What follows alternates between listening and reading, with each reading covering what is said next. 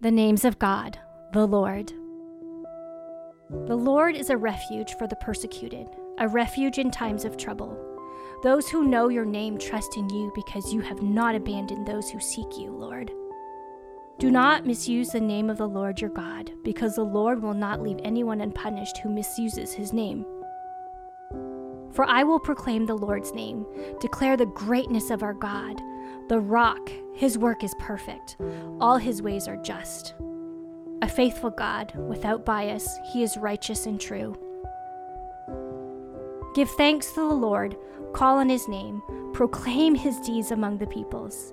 Sing to him, sing praise to him, tell about all his wondrous works. Honor his holy name. Let the hearts of those who seek the Lord rejoice. The name of the Lord is a strong tower. The righteous run to it and are protected. Lord, there is no one like you. You are great. Your name is great in power.